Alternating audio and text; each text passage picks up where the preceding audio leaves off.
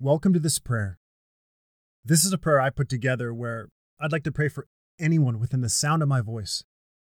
All I ask you to do is to agree with me as I pray, and together we will seek our Heavenly Father. Let us pray. Heavenly Father, we gather together and come into agreement in the wonderful and powerful name of Jesus Christ. Where two or more are gathered, there you'll be in the midst of us, and anything we agree upon is touching, you will surely do. Father, in Jesus' name, there's no distance in the Spirit, and we thank you for the person I'm praying for who desires this prayer to you. Father, nothing compares to your love. You are closer to them than any earthly father could ever be. You are so good to them and only ever want the very best for them. Thank you that you are their father. You care about what happens to them far more than they could ever know. You are their provider. You are their teacher. The plan and future you have for them is amazing. All that they need is provided by you as they seek you first above all else. All things work together for their good because they love you and are called according to your purpose. As a loving father, show them if there's anything they need to do or stop doing in their life.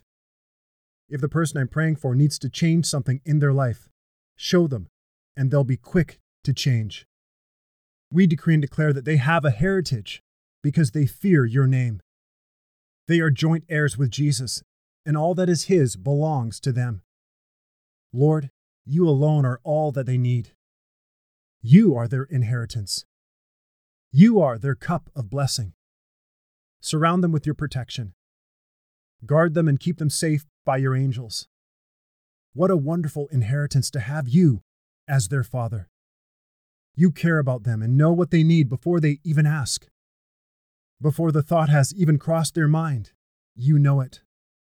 As a redeemed child of God, their heart's desire is to please you and make you proud of them.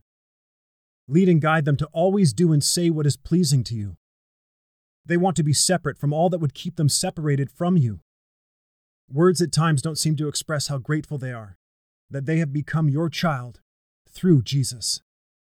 Thank you that it gives you pleasure that the person I'm praying for is part of your family.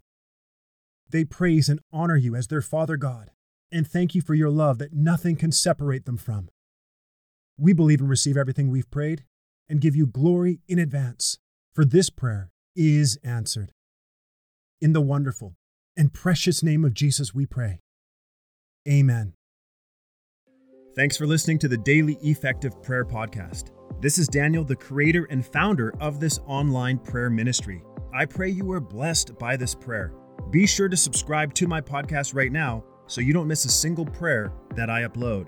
Share this prayer with someone you care about. If you want to submit a prayer request to me or find out more about my prayer ministry, click the link in the description of the show notes. God bless you, and thanks again for listening.